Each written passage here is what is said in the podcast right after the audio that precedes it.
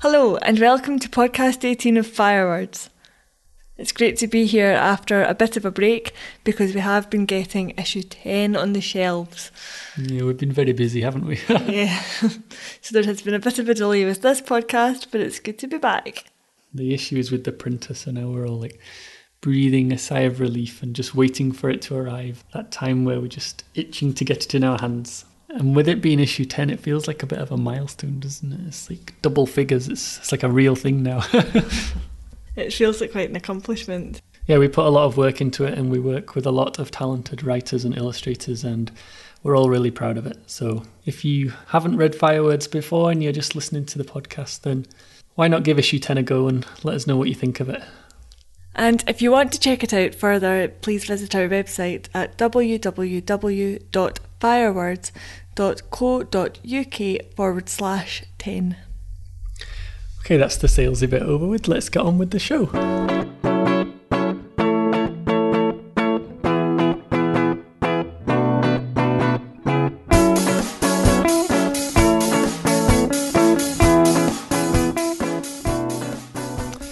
Okay, so what are we talking about today, Jen?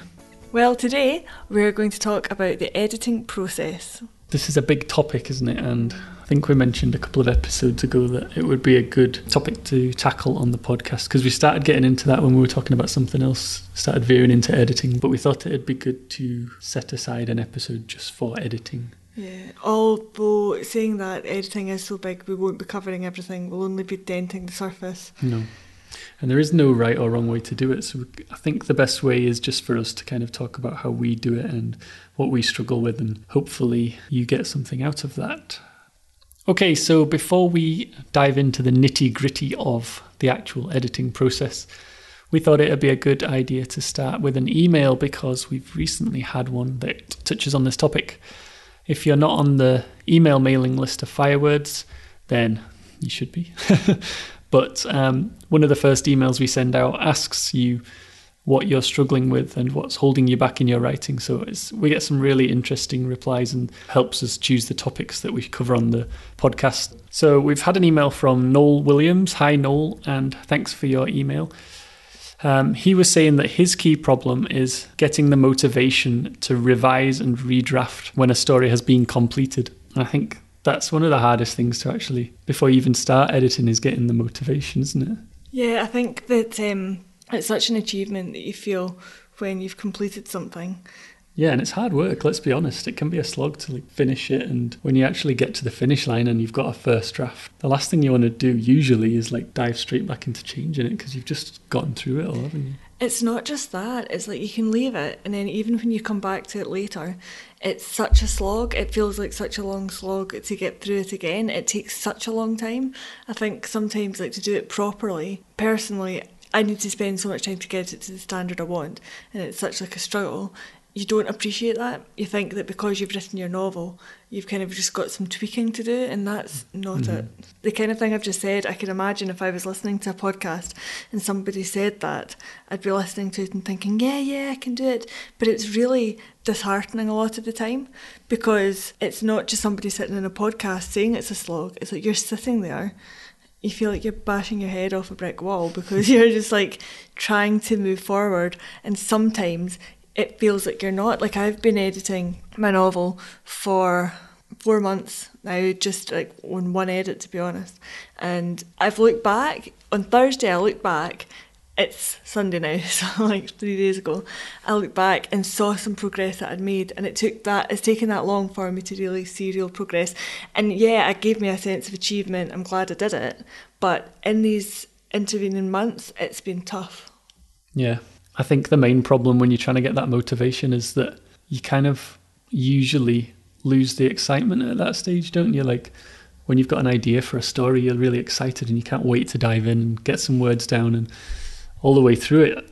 Usually you feel like that excitement is because you've not reached the end. You're like, yeah, I've still got that. But then when you reach the end, a first draft's never really what you had you know in mind mm. like it's not as good as you hoped it would be and it's really easy to lose that motivation and that excitement for an idea once you've got that first draft and you look back at it and you think, oh, well, it's really not that good or as good as I hoped. I think that with that, it's a different way of tackling it. It's more methodical when you come onto your different edits. But even when you have that and you're being methodical, you're still perhaps introducing new scenes, new characters, taking characters in different ways than in the, the original draft. And the problem then comes you're switching to be methodical, but you've got to keep the creativity. So when mm-hmm. you're talking about the motivation and the excitement, when that goes, it's harder to be creative, and you've got to balance that with being more structurally aware. And it's a total balancing act that I find does inhibit my ability to just have the creative flair to keep mm-hmm. my writing inspirational. If I say inspirational, obviously for myself, not for others, but to keep me going. You think of the writing stage as the creative part and the editing almost like a like a clinical kind of thing, isn't it? Like cutting it up and changing it. But there's so much creativity needed for editing as well that you also need that creativity to keep it going. Okay, so moving on from the question. Of, Sorry. It's a creaky chair. so hopefully that's okay for you, Noel. Um, just we're all in the same boat and it is tough. Um, moving on, we've thought of two key strategies. So hopefully it'll be practical things. I'm sure you do anyway, but just to It's always good to have a reminder of these things, isn't it? yeah. So Jen, as she said, he's going to be talking mostly from like a novel editing background, but this also applies to short story editing or any kind of editing of writing.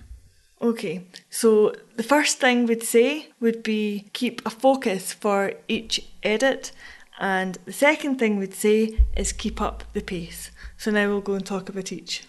Yeah, so when Jen says focus on each edit, she means like break it down into stages of editing. Um, this is not just one task to go and edit a piece.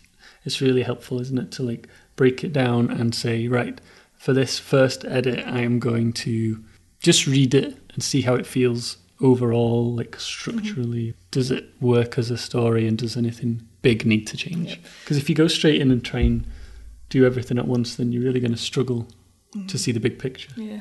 Then the second stage, depending on obviously it will depend on what your novel or short story is about, might be focused mainly on setting. Third might be, as I've just done, read through my novel and decided to introduce about five new characters to like meet it out. And I'm aware that although I've got that down as an editing stage, when I read it again, maybe the characters won't work and I'll then need to edit it another time. So that's when Noel's comment about motivation is spot on. It's just tough and just be strategic. Yeah. And it also keeps it manageable because if you try and do everything like in one edit, it's almost like too much to handle. Like you're thinking about dialogue. Does this sound right? Is this character consistent? Is that description really good? It's like that's too much for your brain to like work through. It's like it's almost different skills. And really unhelpfully, I'm going to put in here that we know from personal experience that when you do your edits, you are going to verge a little bit away from the exact focus that you want your edit to have. We know this is just kind of keeping it in the right ballpark. Oh yeah, we're Um, talking ideal Yeah, situation, i- ideal situation that practically you're going to see something and want to fix it. especially typos and stuff like that. It would be good just to ignore everything like that because that can come like at the final stage. Do all your proofreading and stuff like that, but Which I think brings us quite closely on to the second point about keeping up the pace in your writing. That just means that you're going to have really tough sections. You're going to have some sections that are lovely and easy to read and kind of makes you want to just dive right in there and elaborate on it and you really get your teeth into it and it leaves you buzzing. Even on the third edit, you're still like buzzing from dealing with these situations. But the contrasting, slow paced, really tough sections that are necessary for your story but are a bit of a drag to be honest. Hmm. It's unrealistic to think that stories are totally devoid of these. It can be extremely difficult to write about them in as engaging a way as possible. that's what you've been struggling at the moment, isn't it? With these sections that hmm. don't excite you as much, you kind of lose the, the pace that you need to keep up. I'd say there's two. So one of the things that can slow down the pace are these sections. Another thing that can slow down the pace is very much linked to the first point of keeping a focus of your edits. It's when you lose focus and you become a bit of a perfectionist. So it's not just veering slightly off target. So it's starting to do line editing when you're still really at a content editing stage, Yeah. um, or just like tweaking or Getting obsessed with like one scene when it's really like you've been working at it so long that you just need some distance from it and it's time to move on, mm-hmm. come back to it later. Yeah. And of course, folks, the caveat with all of this is take it all with a pinch of salt because you might be having a really great editing day once and you're supposed to be working on setting, but then you see how these characters can interact and you just go with it and you can come out with some really brilliant stuff. This is kind of what I was saying at the very beginning. To keep the creative flow in the editing process is hard, but it's really necessary to write well. So we get it, we've given you pointers, go take it, run with it. But if you totally knock it to one side and just do your own thing, that's really good as well. Sorry. So basically, Jen's saying just ignore everything we've just said. no, it should be it should be taken for what it is. To be perfect in writing, you have to be imperfect in the process. Whoa, that was profound, Jen. I don't even know what to say. No, it's true. Good advice. Do you find that a big thing is is taking a break from something and getting a bit of distance, especially when you've just finished it? I have done. I have two novels at the moment, which I've written and I'm editing, and it's a case of I'll edit one, go back and do another edit of another. That's just working for me at the moment. I don't know if it would always be hmm. the best way to do things because I guess it depends on how the individual's feeling about what they're writing. One piece that I've done is quite personal to me. Yeah, and you wrote that years ago, so it really was a big gap. So it was almost like you were coming back to something that you hadn't even written because it was so long ago that you didn't even remember so much about it. So that's an interesting way of doing it. It's almost like you get that. It's perspective. Yeah, you need that break to to look at it with clarity, don't you? Yeah. I think from a short story perspective, what I'm finding with the short stories that I've done, I'd be really interested to hear if any of the listeners have had a similar experience. It's never edited. Like, there's so many variables, and you've got your structure of your short story in place, but within that, there's still variables that you could edit and tweak forever. Like with longer pieces, you get to a point where there's little things you could do, but in essence, it's done. I am getting to the stage with some short stories I've written. I've got different versions of it to fit different word counts. Like if you're submitting it somewhere that's got a certain word count, you mean? Yeah, mm-hmm. but my optimum is just always changing. I've Oh, you don't know anymore. I don't know anymore, and I would never look at something and think, "Yeah, that's done." Yeah. I always want to tweak. It's hard to call it done because you feel like it could always be improved. Yeah. I kind of like it with short story editing. I try and have fun with it. Like I get the first draft down as quickly as I can and knowing that it's probably terrible and then try and go back to it with like the same excitement and try and get it to a good place. Because I feel like with short stories, because it's such a short form, it's easier to write more carefully and try and get it perfect as you go. Because it's not like a novel, like it's such a huge thing. There's no way you could do that without taking 10 years to write it. But with a short story, you know it's going to be a certain length that you can take the time to go carefully and slowly with it. Whereas I find it's good to just get it, get the first draft down in the same way and then go back and refine it. What I find difficult with writing short stories is that my best work comes when I don't follow any advice or any rule book. This is quite ironic because I know that we do try and give advice to people who write into us because there's definitely, as editors, things that you see and things you can comment on. But I find if I concentrate too much on that kind of thing, it does hinder my own creativity.